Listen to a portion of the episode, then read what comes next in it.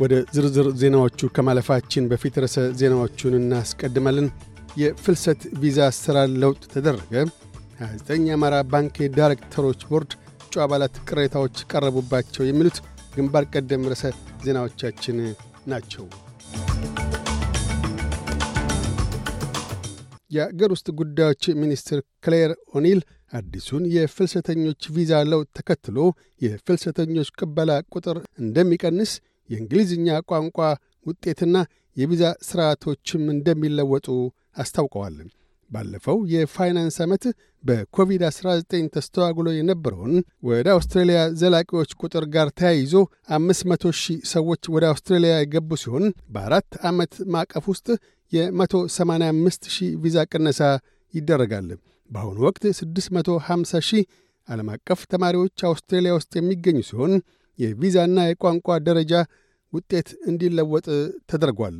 በዚሁ መሠረት ለመጀመሪያ ዲግሪ ቪዛ የሚያመለክት ግለሰብ ቀድሞ ስድስት ነጥብ ዜሮ ከነበረው የእንግሊዝኛ ቋንቋ ፈተናዎች ሥርዓት ውጤት በአዲሱ የአመራር ለውጥ ወደ ስድስት ነጥብ አምስት ከፍ ያለ ሲሆን ለተማሪ ቪዛ ለሚያመለክት ቀድሞ ከነበረው አምስት ነጥብ አምስት በአዲሱ አሰራር ወደ ስድስት ነጥብ ዜሮ ከፍ እንዲል ተደርጓል። በዓመት 135 ሺህ ዶላር ወይም ከዚያ በላይ በሆነ ደሞዝ ተቀጥረው ለሚመጡ ባለሙያዎች ለቋሚ ነዋሪነት የሚያበቃ የተፋጠነ ቪዛ ይሰጣል። በ29 የአማራ ባንክ የዳይሬክተሮች ቦርድ እጩ አባላት ላይ የብቃትና የታማኝነት ጉድለት አለባቸው በሚል አቤቱታ እንዲታገዱ ጥያቄ ቀርቦባቸዋል። ይሁንና እጩ አባላቱ የቀረቡባቸውን ቅሬታዎች ሐሰት ሲሉ አስተባብለዋል። ይህ በእንዲህ እንዳለም የአማራ ባንክ አክሲዮን ማኅበር ዋና ሥራ አስፈጻሚ አቶ ሄነክ ከበደና የኮርፖሬት አገልግሎት ዋና መኮንን አቶ ክንዴ አበበ ከህዳር 28 2016 አንስቶ ከሥራ ኃላፊነታቸው ተነስተዋል። ኃላፊዎቹ ከኃላፊነታቸው እንዲለቁ የተደረጉት በብቃት የትጋትና ሥነ ምግባር ጉድለቶች እንደሆነ የዳይሬክተሮች ቦርድ ባካሄደው ምርመራ በአብላጫ ድምፅ ተግባሮቻቸው እውነት ሆነው ተገኝቷልም ሲል አመልክቷል። ይህንኑ የሹመት ሽረት ተከትሎ ከህዳር 29 2016 አንስቶ አቶ ጫንያለው ደምሴ ጥብቅ የአማራ ባንክ ዋና ሥራ አስፈጻሚ ሆነው ተመድበዋል። የደቡብ ጋዛ ሰርጥ ካን ዩናስ ነዋሪዎች የእስራኤል ታንኮች ወደ ከተማይቱ ሰሜናዊ ደቡብ መዳረሻ መንገድ ላይ መድረሳቸውን አስታወቁ። ባለፉት 24 ሰዓታት በተካሄዱት ብርቱ ውጊያዎች ሳቢያ የእስራኤል ጦር እንቅስቃሴ ለማዝገም ግድ ተሰኝቷል። ከጋዛ 2.3 ሚሊዮን ነዋሪዎች ውስጥ 90 ፐርሰንት ያህሉ ከቀያቸው ተፈናቅለዋል። ጋዛ ውስጥ አንዳችም የደህንነት ዋስትና ያለው ስፍራ እንደሌለም የተባበሩት መንግሥታት አስታውቋል። ጠቅላይ ሚኒስትር ቤንጃሚን ኔትንያሁ በደርዘኖች የሚቆጠሩ የሐማስ ተዋጊዎች እጅ መስጠታቸውን ጠቅሰው ሌሎችም እጆቻቸውን እንዲሰጡ ጥሪ አቅርበዋል። አክለውም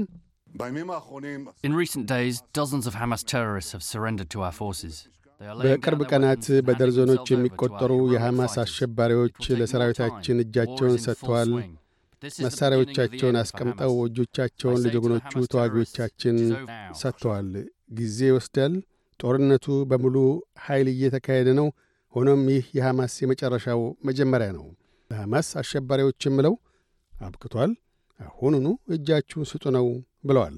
ይሁንና ሐማስ በጠቅላይ ሚኒስትሩ እንዳሉት ተዋጊዎቹ እጃቸውን አልሰጡም ሲል አስተባብሏል።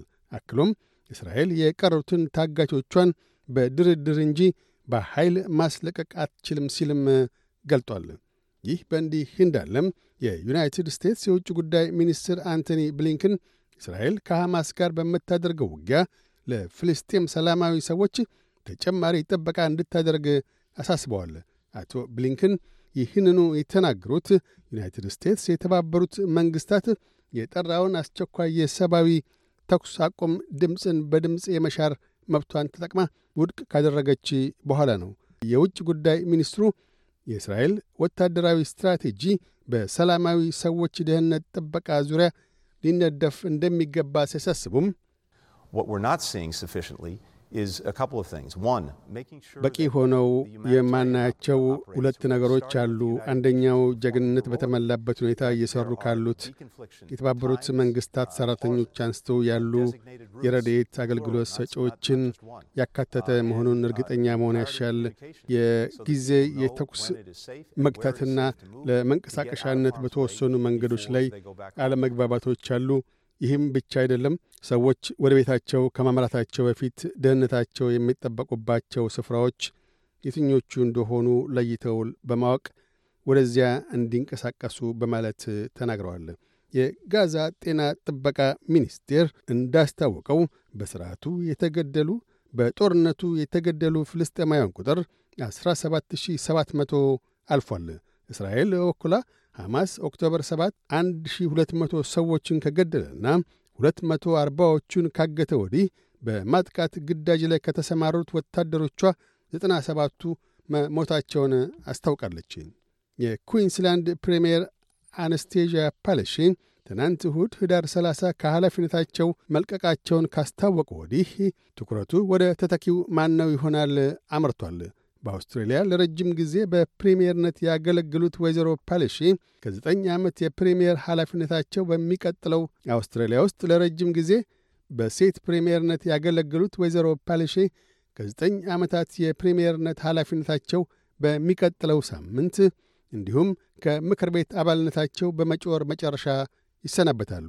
ወይዘሮ ፓለሼ ምክትላቸው ስቲቨን ማይልስ በእሳቸው እግር እንዲተኩ ድጋፋቸውን የሰጡ ቢሆኑም ለውድድር ከሚቀርቡት እጩዎች ውስጥ መርጦ ይሁንታውን የሚችረው ግና ፓርቲው ይሆናል።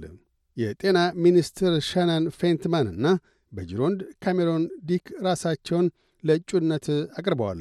ወይዘሮ ፓለሽን ለመተካት አብላጫ ድምፅ ካልተገኘ ተተካያቸውን ለመምረጥ በወራት የሚቆጠር ጊዜ ሊወስድ ይችላል።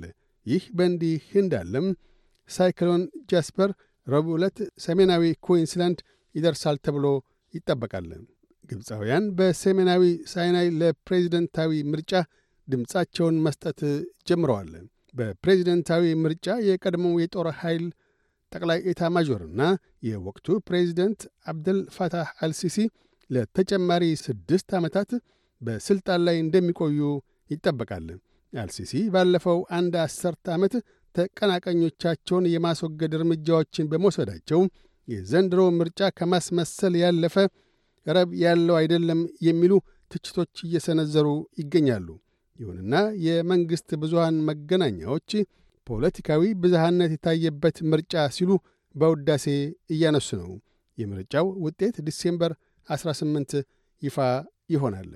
የዘንድሮው የኖቤል ሰላም ሽልማት ተሸላሚ የሆኑት የኢራናዊቷ ናርጀስ መሐመዲ ወንድ ልጅ ትናንት እሁድ በምትካቸው ተገኝቶ ተቀብሏል። የ51 ዓመቷ መሐመዲ ለ2023 የኖቤል ሰላም ሽልማት የበቁት ለአሠርተ ዓመታት ባካሄዱት የሰብአዊ መብቶች የአንቂነት ተግባራቸው ሲሆን ለበርካታ ዓመታትም ለእስራት ተዳርገዋል። ናርጌስ መሐመዲ አሁንም በኢራን እስር ቤት ታስረው ይገኛሉ።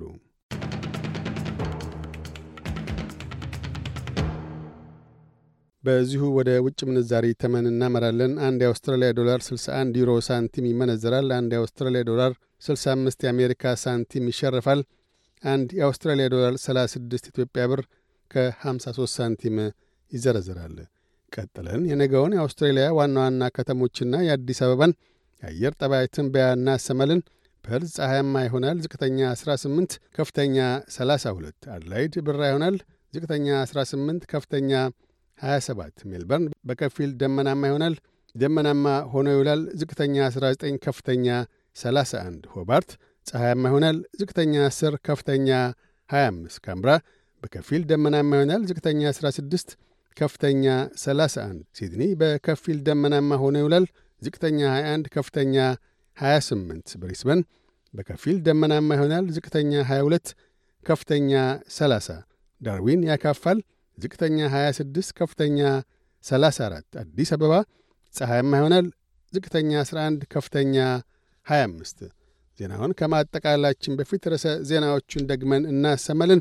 የፍልሰት ቪዛ አሰራር ለውጥ ተደረገ፣ 29 የአማራ ባንክ የዳይሬክተሮች ቦርድ እጩ አባላት ቅሬታዎች ቀረቡባቸው የሚሉት ግንባር ቀደም ርዕሰ ዜናዎቻችን ናቸው። እያደመጡ የነበረው የ SBS አማርኛ ፕሮግራምን ነበር። የፕሮግራሙን ቀጥታ ስርጭት ሰኞና አርብ ምሽቶች ያድምጡ። እንዲሁም ድረገጻችንን በመጎብኘት on demand እና በ SBS Radio mobile app ማድመጥ ይችላሉ። ድረገጻችንን SBS dot com dot au Amharic ን ይጎብኙ።